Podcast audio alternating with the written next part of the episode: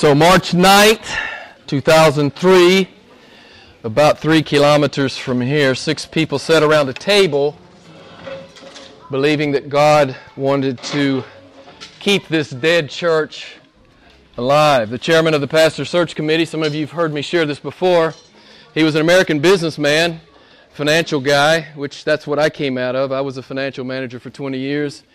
And he was looking at the bank statements and everything, and he he looked up and he said, he said, on paper, this thing looks impossible. And then they offered us the job. And, uh, you know, no congregation, maybe enough money to pay us for a couple of months. Maybe, if it went well. Um, and that would be only, not a living wage, but uh, partial, partial support. Um, And we all decided to do it. There were six of us. We all decided to do it. Um, yeah, it looked impossible, but our God knows what to do with the impossible. Amen? Now, you need to be experiencing this in your own life. okay? You need to be taking God at His word and doing it. When, when, when he calls you to a thing, it doesn't matter how the numbers add up. What matters is do you believe God will show up? That's always what matters. And there's a lot of people in the world calling themselves Christians, they don't actually believe God will show up. They really don't. Now, on paper, they're willing to say, I believe him. But when it comes to their life and their livelihood and their comfort, their ease, their security, they're not really willing to believe him at all. You guys know exactly what I'm talking about. So at the first first official worship service, we had eight people, and um, I told them that we had every reason to, we had every reason to believe that the church would fail. And I told them right after that, we had one reason to believe that it would not fail. Anybody know what that reason might be? God. God is a faithful God. He's a promise keeper. He is a competent God. So it's why you're sitting here. The only reason the door's still open is because God is who He is. It's the only reasonable explanation, the only plausible explanation for ICM being here 15 years. As I told you, um, most of the people that invited us over didn't think we'd last this long.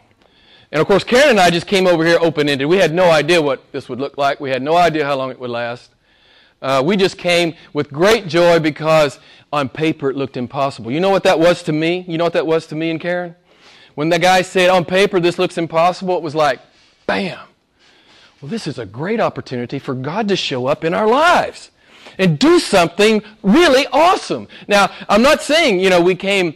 Um, without, we, you know, we felt like we had a call here. We did. We felt like we had the call. So we just came in obedience. But the most attractive part of the offer was the fact that on paper it looked impossible. Psalm 81:10b reads like this I, the Lord, am your God. Open your mouth wide, and I will fill it. This is a verse that's very important in my life. Um, it's one reason Karen and I came. We believed we could open our mouths wide and God would fill it. Not in presumption. We didn't come in presumption. We came under call. We believed He was calling us. It didn't matter, again, how it added up. What mattered was He was who He is. So God says, Open your mouth wide and I'll fill it. What a great promise, right? What a great promise from the one who always keeps his promise. No one can stop him from keeping his promise. No one stops God. That's why the door's still open. it, it has almost nothing to do with Karen and I. It has everything to do with God and his faithfulness. So I love the implications of Psalm 81:10, open your mouth wide and fill it. God has been faithful. George Mueller, I haven't talked about him in a long time, but he's one of my favorite guys. He's a 19th century um, minister in London, and he loved Psalm 81:10. It was based on Psalm 81:10 that he decided that the Lord was calling him to prov- provide for orphans in London, and over his lifetime, God used him to provide for 10,000 orphans. And the thing about Mueller was Mueller never asked anybody for any he never asked a man for support. He never did a fundraiser. He prayed and God sent. Mueller loved Psalm 81:10. Open your mouth wide and I will fill it. 10,000 orphans later. Mueller was filled with joy. I want to share with you, if you haven't ever read Mueller's um, autobiography, this little short one is really, really good. He woke up um, the morning of February 8th, 1842, and there was not enough food in the house uh, for the next day for the orphans. And he writes, There's not enough food in all the houses for the meals after today. We have not been able to buy any bread, and there's not enough money to buy milk for tomorrow morning. Coal is also needed in two houses. Indeed, as far as I know, we were never in greater poverty. Listen to what he says. But I am fully assured that the Lord will not leave us. It's possible, I, don't, I didn't do the math, I didn't do the, chrono, uh, the chronology. It's possible Mueller had 1,000 to 2,000 orphan mouths to feed tomorrow. Okay? He got up to 2,000 at a time, 10,000 over his lifetime. Can you imagine having 1,000 to 2,000 mouths to feed? This is the, the kind of uh, faith that, that, Mueller, that Mueller had. One of my favorite names for God is Jehovah Jireh. Who knows what Jehovah Jireh means? The Lord will provide. It was in the context of Abraham offering his son Isaac. The Lord provided the ram. And as I uh, heard a preacher say one time, there's always a ram in the bush. Amen? there's always a ram in the bush. Uh, I, I, get to stand here after 15 years and tell you there's always a ram in the bush. I get to do it. We came here on faith. There was no reason to come here except God called us here, and God is a good and faithful God. That's the only reason. It's the only reason to come here. The, the, the, the chairman of the pastor search committee actually tried to talk us out of it. He says, This is a fool's errand. I think it's a fool's errand. He was just confessing and being honest. This is what I'm, what I'm trying to say to you. This is how it looked on the front end. It looked pretty dicey. I mean, our friends and family back home said, What are you doing? What, what are you going over there for? You know, they can't pay you a living wage. This is where uh, we were at this moment in time. Um, Mueller didn't dislike the times when God tried his faith. Listen to what he writes in his journal. Truly, it is worth being poor and greatly tried in faith for the sake of having such precious daily proof of the loving interest which our kind Father takes in everything that concerns us. Let me, let me just say this. For George Mueller, the way George Mueller lived, and we're not all called to live this way, okay? But you're, if you're a Christian, you are called to be a disciple and you are called to obey, whatever that looks like. I don't know what it looks like in your life. I'm telling you a little bit about what it looks like in Karen in my life. God, listen to Mueller. God was palpably real every day at mealtime. God was real every day at mealtime. I know we all take it for granted. We have a meal on the table. It wasn't like that for Mueller. Every day it was praising God for this meal to feed 1,000 or 2,000 mouths. That's how it was. The Lord will provide. I like how one uh, Hebrew scholar translated it. This is my favorite. The Lord will see to it, right? The Lord will see to it. And I, I get to stand here today and maybe have some license and say to you, uh, as, a, as a Christian man, I've walked with God for 35 years, I can tell you God will see to it. All you have to do is show up. That's all you have to do. You call yourself a Christian? Show up. Show up when God calls you to do a thing. Show up. He'll do the rest of it. I've always said this. Karen and I are like, we're like on a surfboard. That's my analogy. He's the wave. He's the power. He's the direction. He's the force. He's the timing. He's everything. All we do is keep our balance, right? This is what, to me, this is kind of what Christianity is. It's just, it's just keeping your balance and staying on God. God said, I, the Lord, am your God. Open your mouth wide, and I will fill it. Mueller believed it, and he did one more thing that I hope I can challenge all of you in here tonight who are believers. Not just believe it on paper, but go do it. I don't know what that looks like in your life. I have no idea what it looks like in your life. We're all called to different things.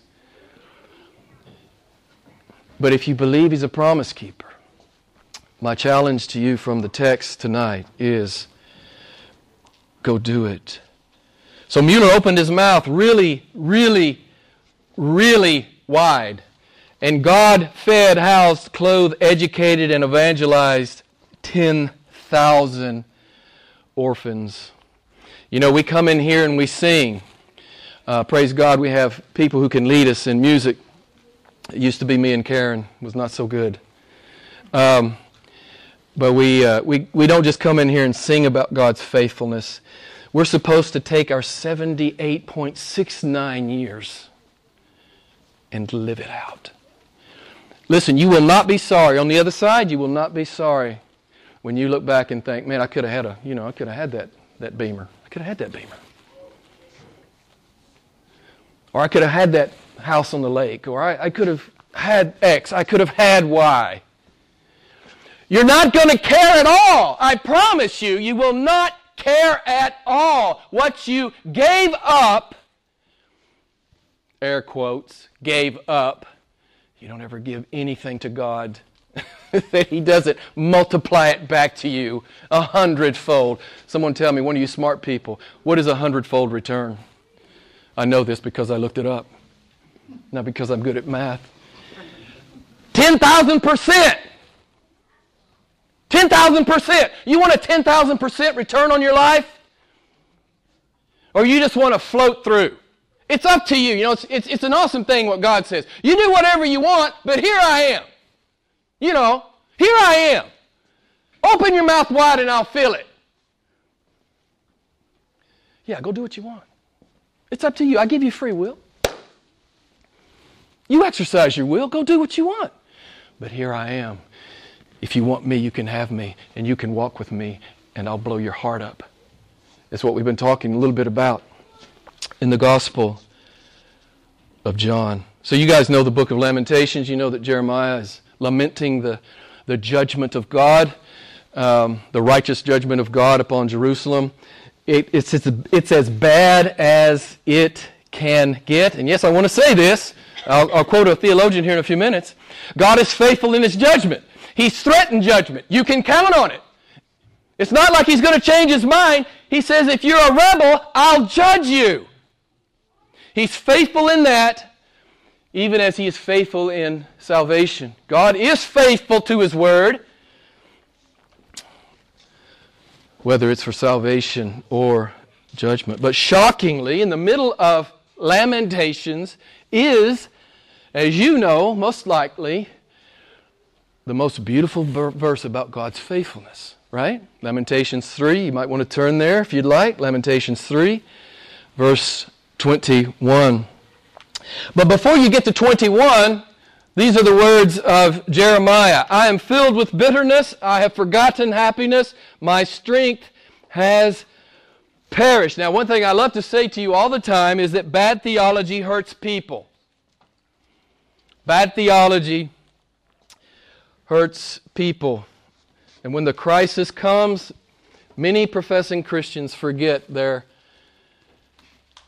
belief in their theology. As we noted last week or the week before, as one Christian theologian said, Many professed Christians, they act like pagans in a crisis. There's no real faith there at all. It's all academic, it's all on paper, it's all just a Sunday morning ruse, right? Jeremiah, he's hit the wall. It's about as bad as it can get. If you ever read some of the history of this judgment, it is indeed bad. And wrong thinking about God at this moment could bring despair, depression, and long lasting bitterness. What Jeremiah needed was biblical theology. What he needed was to remember what his mama taught him about the God of the Bible. Because the truth about the God of the Bible brings light to darkness, it brings hope to despair, and it turns sorrow into the most, I, I think, the, the word that is used least and maybe should be used most in Christian context is anticipation. If you don't anticipate what God is going to do in your life and in your circumstance, I think I don't think you're thinking right about God at all. You're going to see this next few verses filled with anticipation. As Jeremiah talks about the faithfulness of God. I'm going to stop before I read the text. I'm going to stop and ask you is your theology merged into your life? is it, you know, we, we talked a lot about it last, last year. We were in that book, Awe, we, we went through the young adults with. And, and, and the point that I got from that book uh, it was Tripp uh, driving home the point that you've got to bring the awe down into the minutia. If God's not in the minutia, I think you have every reason to question, um, you know, where you are with Him. You, are supposed to bring God down into the minutia. You're supposed to be in awe in the minutia. God's in it. God's in the minutia. He's not just in the big things. We always say, oh yeah, He's in the big things. He's in the little things too. He's in the little things as well. So you must, you should, you need to get God down into the details of your life. I'm always astonished, you know, people I meet, and it's just all academic. It doesn't ever change. Life I seldom quote Bon Jovi, but um, I love the way he sang it. I just want to live while I'm alive. And this is what I'm calling you to. Now, you can inhale and exhale till you die. Great. You know, dogs do that. Cats do that. Goldfish do that. Your pet can do that. I'm calling you to live. You know, like the Braveheart thing. Who knows the line I'm, to, I'm about to give you? The Braveheart movie. Because that's an old movie. It's one of my favorite movies. It's a little rough, a little rough and tumble. It's a Scottish thing. Um, remember, Braveheart's woman comes to him and says, Oh, you're going to die, you're going to die. What does he say? Every man dies, but not every man really lives. And I'm calling you to live tonight, okay? Let me, get, let me just read Lamentations to you, verse 21. You know the text. Okay, Jeremiah, you heard me read it, right? He says, I'm filled with bitterness. I have, I have uh, forsaken happiness, happiness. My strength has perished. My strength has perished. And then he says this a few verses later Nothing's changed. Nothing has changed in his outward circumstance. And I want you to listen. He's preaching to himself. It's what I tell you guys all the time. You got to learn to preach to yourself. Listen to what he says. This I recall to my mind, therefore I have what? He has hope. It's as bad as it can be, but he has hope. He goes on. The Lord's loving kindness says, plural, indeed never cease. this is why Paul's in jail and he's praising God. Paul's about to be beheaded and he knows it and he's praising God. This is how real God means to be in the lives of His people. For His compassions never fail, they are new every morning. Great is thy faithfulness. Amen? Great is thy faithfulness. he's, a, he's a competent God. you can obey Him with glad, reckless joy. He will show up. So Jeremiah remembers what his mama taught him about Jehovah God. And in the midst of utter despair and difficulty and hardship, he begins, his, his spirit begins to well up with great hope, imperishable hope in who God is. It doesn't matter what the circumstances are right now. It doesn't matter. It doesn't matter. You got to get this out of your head. That what matters is my circumstance. Wrong. What matters is your God is God. That's what matters. And He can change that circumstance in a heartbeat. And often does. Listen, some of you are living like, you know, right here on your circumstance, man. That's all you can see. You're just myopic. You know, you just look at the you're just looking at the circumstance. What I'm saying to you, look up. Look up. Look at God. Look at who God is. Look at what God has said to you. He has made these amazing promises. And here's what I want to say to you about Jeremiah, and I don't want you to ever forget this. I hope you never forget this. Some of you have heard me say it before. Jeremiah would not let his circumstance dictate his view of God. He let his view of God dictate to his circumstance. This is what Jeremiah is doing.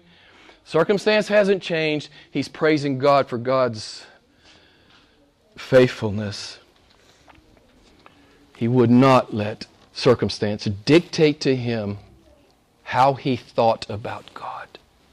And I can't tell you how many Christians I've counseled with who simply need to learn this one thing.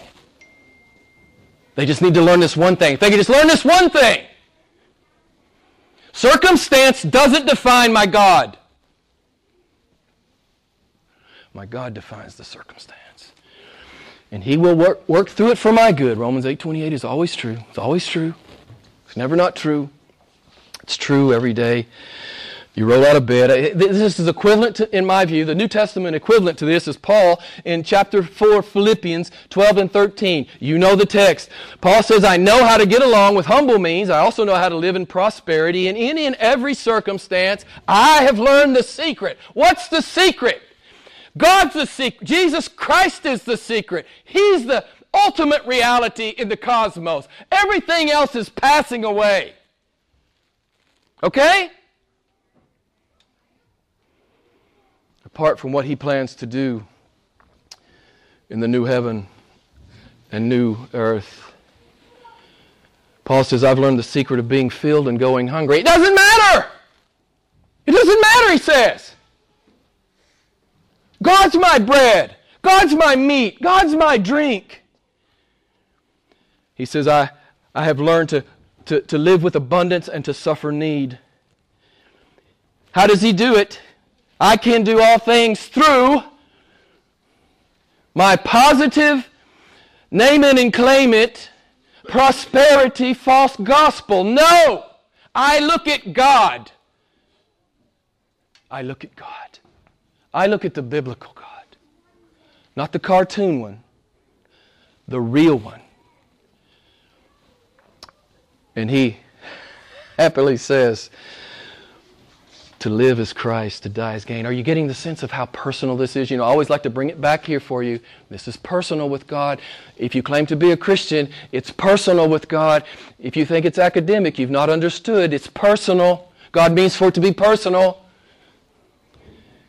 In the minutia, it's personal. Where you how you surf the internet, where you go, what you look at, how you talk, how you do your job, how you prosecute your studies, how you raise your kids, how kids how you kids respond to your parents, it all matters.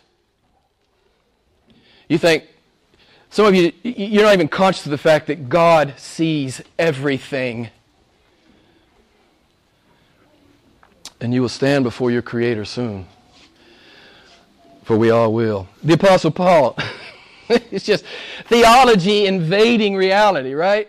He quit his job, God was faithful. He left his religion, God was faithful. He got a new job. He became a missionary, God was faithful. He did the unprecedented. No one had ever planted churches. God was faithful. He was beaten, stoned, shipwrecked. God was faithful. He was arrested and stood before a king. God was faithful. He was imprisoned. God was faithful. He was martyred, and God was faithful. So you go ask Paul when you see him. The only regrets he'll ever have is the day he didn't fully embrace the awe of God in his life. Hey, man, I'm just trying to set some of you free, okay? Again, it, it's your call. God says, hey, you're grown ups. I've given you a good mind. You do what you want to do. But here's what I'm going to tell you. Here, here's what I'm going to say to you, right? You know you go live this life, God, this gift of life God's given you. Go live it. But I'm trying to set some of you free as God continues to try to set me free. So Paul had this radiant confidence. I'm just going to ask do you have radiant confidence in God like the men and women of Hebrews 11? They would not let them, their circumstance dictate their view of God. They did exactly the opposite. I don't want you to forget this.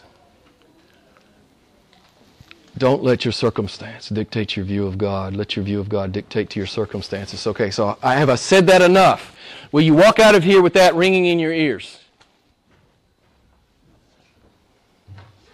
I hope that you do. Do you really believe that your God is God? Do you really believe He's faithful? If you really believe that, are you living that? And my next question maybe is the hardest. If you're not living that, I'm going to say, why aren't you?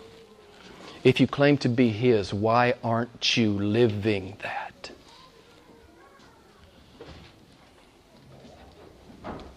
There are no excuses. You've heard me say it many times. God has left nothing undone that you might be a glad, reckless, joy, obedient disciple. He's left nothing undone. Whatever your context, whatever your orbit, you know, again, we're all called to different things. But what are you doing in your orbit? I've got eight passages here about the faithfulness of God. And that's what I want 15th, the 15th anniversary to be about. 15th anniversary of ICM. It's all about God. It has almost nothing to do with Karen and I. You know, you could, if you could teach a chimp to talk, you could put a chimp here and, and he could do this, right?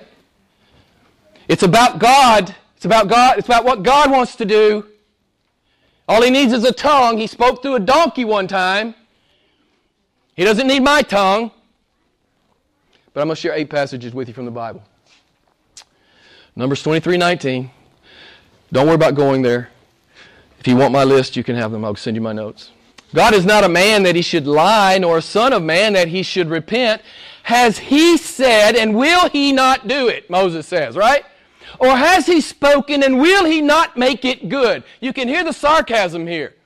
Like, who's going to stop him? Moses is saying, who's going to stop Jehovah God? Who's going to stop I am God? Moses has been in his presence. He knows how awesome he is.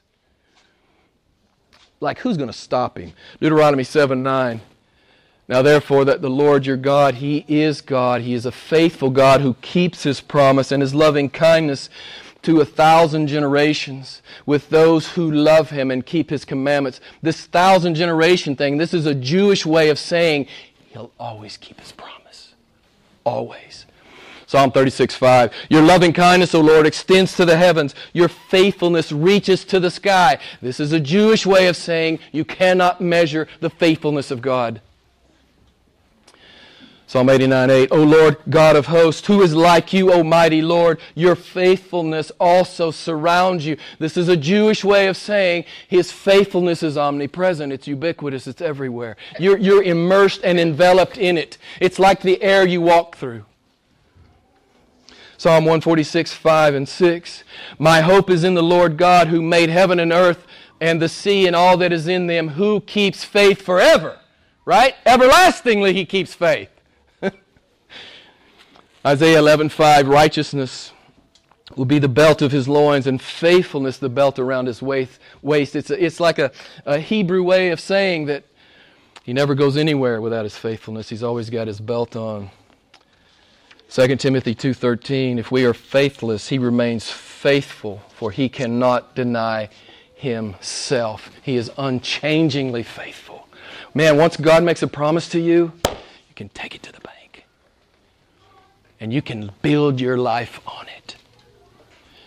And it's up to you whether you do that or not. It's up to you. But God says, I got your back. I got your back. Hebrews 10, 30, uh, 10 23. Let us hold fast the confession of our hope without wavering, for he who promised is faithful. Again, no one can stop him. No one can stop him. No demon, no army of demons can stop him. No nation, no army of nations can stop him. You can't stop God from making every promise come true that he's made. So here's the theologian I want to quote. Uh, 20th century theologian A.W. Pink. Listen to what he says about the faithfulness of God. Far above all finite comprehension is the unchanging faithfulness of God. He never forgets, he never fails, he never falters, he never forfeits his word. To every promise, every prophecy, every covenant, and every threatening, he will make good. He will make good. You can mark it down. There won't be one thing left undone on the last day. Jeremiah knew it. Great is thy faithfulness. Paul knew it. I can do all things through Christ who strengthens me. Mueller knew it. He opened his mouth wide, and God filled him up and made provision for 10,000 orphans. This is why Christians all down through the history of the church have done amazing things because they believed he was God and they believed he was competent. It wasn't academic. This is why missionaries go to dangerous places. They know God will get his people there. It's not because they're there, it's because God's because I'm bringing the word and God uses his word. This makes Christians bold and fearless. The character of God will make you bold and fearless. I know we all still struggle with our fears and anxieties. But God is just trying to set us free, man. If we'll just believe Him. If we'll just believe Him. You can believe and act on the promise of God because He is the I will see to it God. This is, this is how George Mueller fed, housed, clothed, evangelized 10,000 orphans on his knees. And Mueller's story is not about Mueller. Noah's story is not about Noah. Abraham's story is not about him. Moses' story, Joshua's, David's, Mary's, Joseph's, Peter, Paul, yours, mine. It's not about you. It's about the glory of God in your life, beloved. This is, this is where, you know, this is the baseline for the true believer. How can I glorify God in my life? I don't care how simple your life is. I always tell the young adults, your life matters. Your life matters. I don't care who you are, what you do. If you are a Christian, your life matters. Today it matters. Why? You have the truth. And God says, I save people with the truth. And you have it. God has graciously given it to you. You were a rebel. You shouldn't, you know, He shouldn't have been this kind to you. He should have just sent you to hell, just like me. But he says, hey, I'm going to save Jim, and I'm going to give Jim the pleasure to proclaim my greatness. And that's your job too. Yeah, I do it for I do it for a living. You have a harder call.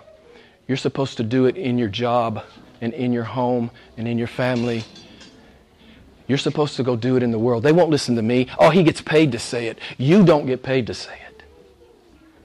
That's why it's so powerful when you say it. Oh, he's just a preacher, man. He gets paid to say it. I'm discounted in the world. You're not. You're not. You are not discounted in the world. So, just a few moments of personal testimony here. We came to Milan, to ICM, and we are still here by the grace and faithfulness of God. Our story is not about us. Our story is about God. It's like, it's like I tell you in Hebrews 11, God's the main character. It's not about all the giants of the faith. It's about their big God, right? Who is faithful. I read Mueller's story back in the mid 80s, and I was stunned, man. I was stunned. People can live like this. People can actually, you know, believe God and live like this. I didn't really get it, but I really wanted to learn it. I really wanted to learn it. Long story short, in early 2003, as I said earlier, three kilometers from here, we were invited by four people to replant this dead church. Congregation of four. And there was enough money, maybe, for a few months. There was no reason to take this job except that Psalm 81:10 is true. Psalm 81:10 is true. It's why we took the job. Because we wanted to live Psalm 81:10. And I got to tell you this, this, this, this, I think I've shared this with you before, real quick. There was no money. there was no way you could forecast what God would do with one guy. One guy, one guy. God pumped $60,000 the first year in, through one guy. Now, I could have never planned that or forecasted that. You know, he obviously was a, a, a, a, a very successful business person, right? International business person, right? But God had this plan on the far side of eternity. Do you understand what I'm saying? On the far side of eternity past, God had this plan. Hey, if Jim and Karen will come over, hey, I'll make sure there's enough money. We weren't here 90 days and this guy shows up. yeah, on paper. Forget the paper. it's God.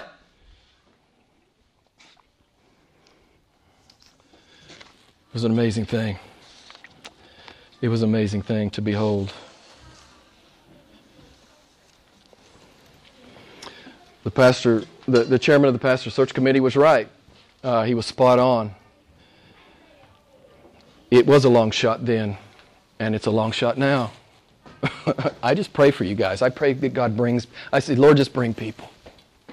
Know, bring people. um, and He just keeps bringing people.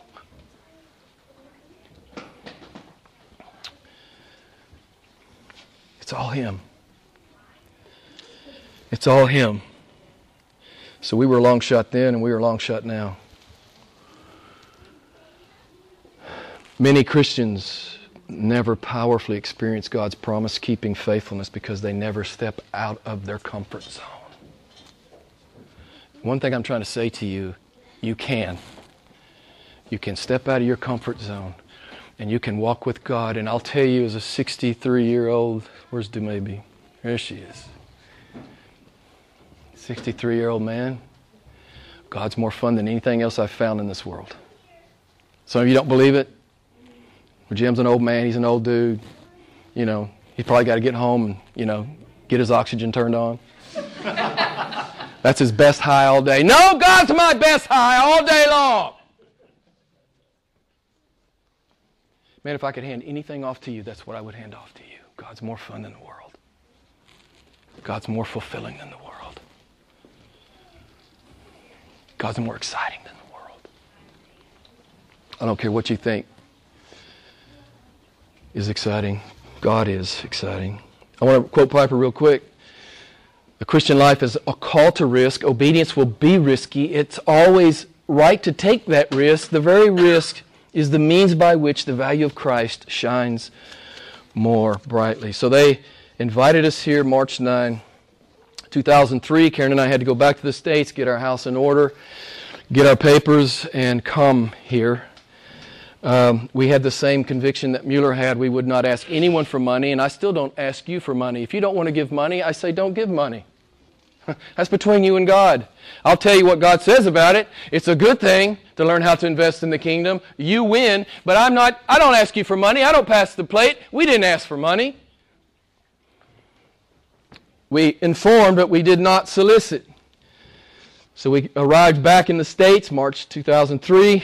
June 22, we began to pray for what God would do, how He would provide. June uh, 22, 2003, we had no money. Uh, committed by late September, we notified our employers that we were resigning and that we were coming to Milan to pastor this church. I still remember November 21, 2003. I remember this because I journal. If you don't journal, you should journal. Um, sitting across the table from Karen, eating the best onion rings in the world. And I said, We only have 30% of what we've been asking God for.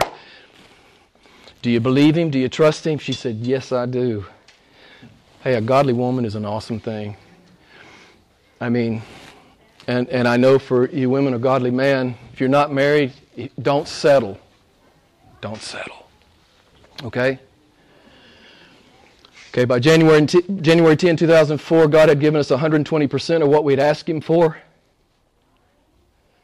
March 8, 2004, we got on a plane. And God has provided for us these 180 months.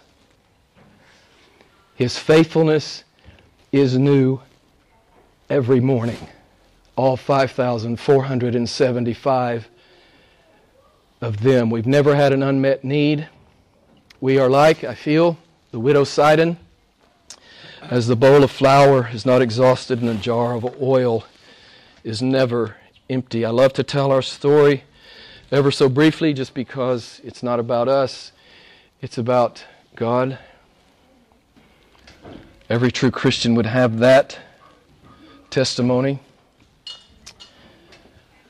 So, if you want to live while you're alive, my counsel to you is to stop conforming to the wisdom of the world Stop living by the world's assumptions. Stop building your life around your temporal security because it is an illusion.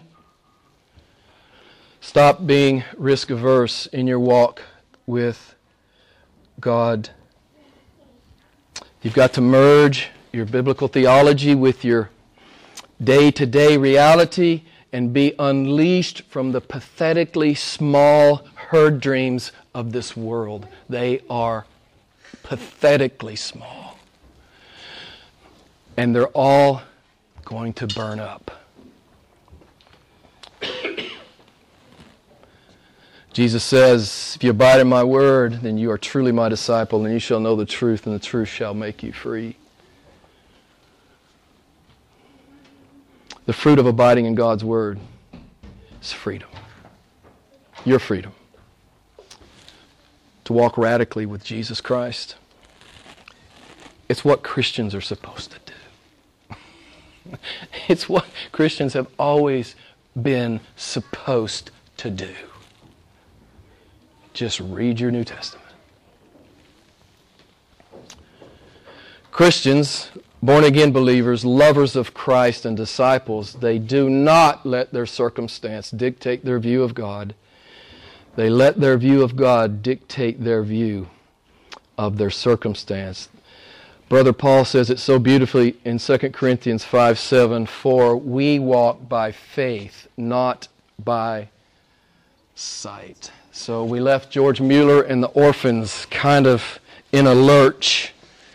Um, I'll tell you what happened. Next morning, Mueller got up early, went to the orphan house to see what God had done. A brother on his way to work that morning uh, was, was, was late and he, he argued with God. I'll just paraphrase. He'd argue with God, I can't go, I don't have time to go to the orphan house. I'll take something to him later. And the, and the Lord pressed and pressed this, uh, you know, this compulsion upon him and he went and he made a contribution to the orphan house. And so Mueller says, the Lord in his faithfulness helped us. There was enough uh, uh of a gift from this one man to feed the orphans. Okay?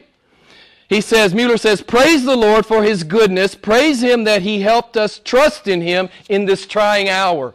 God is faithful. He is the faithful God. If He calls you to a thing, He'll see you through the thing. He will see you through the thing. And let me just close like this. Jeremiah says, This I recall to my mind, therefore I have hope. The Lord's loving kindnesses ne- indeed never cease, for his compassions never fail. They are new every morning. Great is thy faithfulness. It's why you're here right now, sitting in these chairs, 15 years into the impossible, 5,475 mornings of God's faithfulness.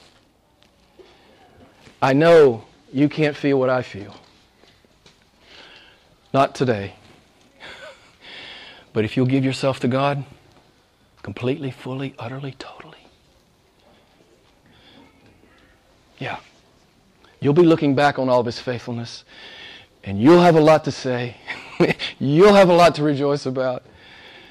He's an awesome God who keeps every last promise. I hope you'll stay and eat with us. We're going to have a time of fellowship. Um, I'm going to pray and also give thanks for what God has provided. So let's, let's bow and pray together.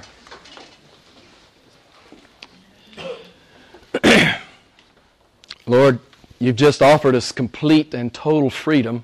You've given us license to just be grown ups and live our lives. It's our choice.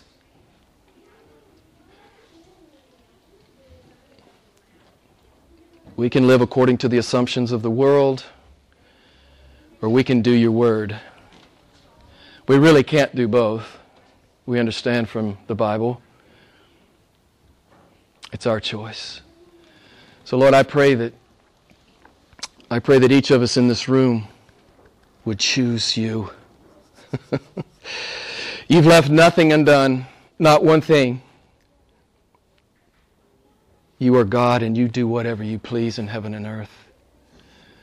Who can turn back the outstretched arms of Jehovah God? It's our confession that no one or no thing can. So, Lord, I pray that we would live out your faithfulness, that we would bank on it, that we would have a radiant confidence in who you are and what you do. Lord, some of us right here, right now, tonight, need our lives need to be changed. It needs to stop being academic, and it needs to be real, down into the minutia of life. So, Lord, we pray that. We pray your Spirit will come, and that you would change us, and we would not play games anymore. That we would give ourselves away as fully persuaded men and women of Jesus Christ. We ask for your help, Father. For you know our frame. We are weak and we are dust. So have your way with us, great God, we pray. We thank you for the food you've given tonight. We pray that you bless it to us.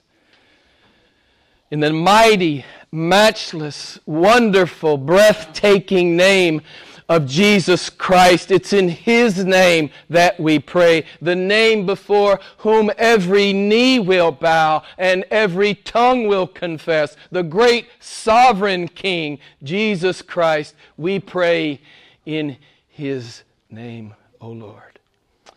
Amen. Let's stand together. I'll just read a benediction and then we'll uh, do what we do eat with great vigor. The Lord bless you and keep you. The Lord make his face shine on you and be gracious to you. The Lord lift up his countenance on you and give you peace. Let's eat. God bless.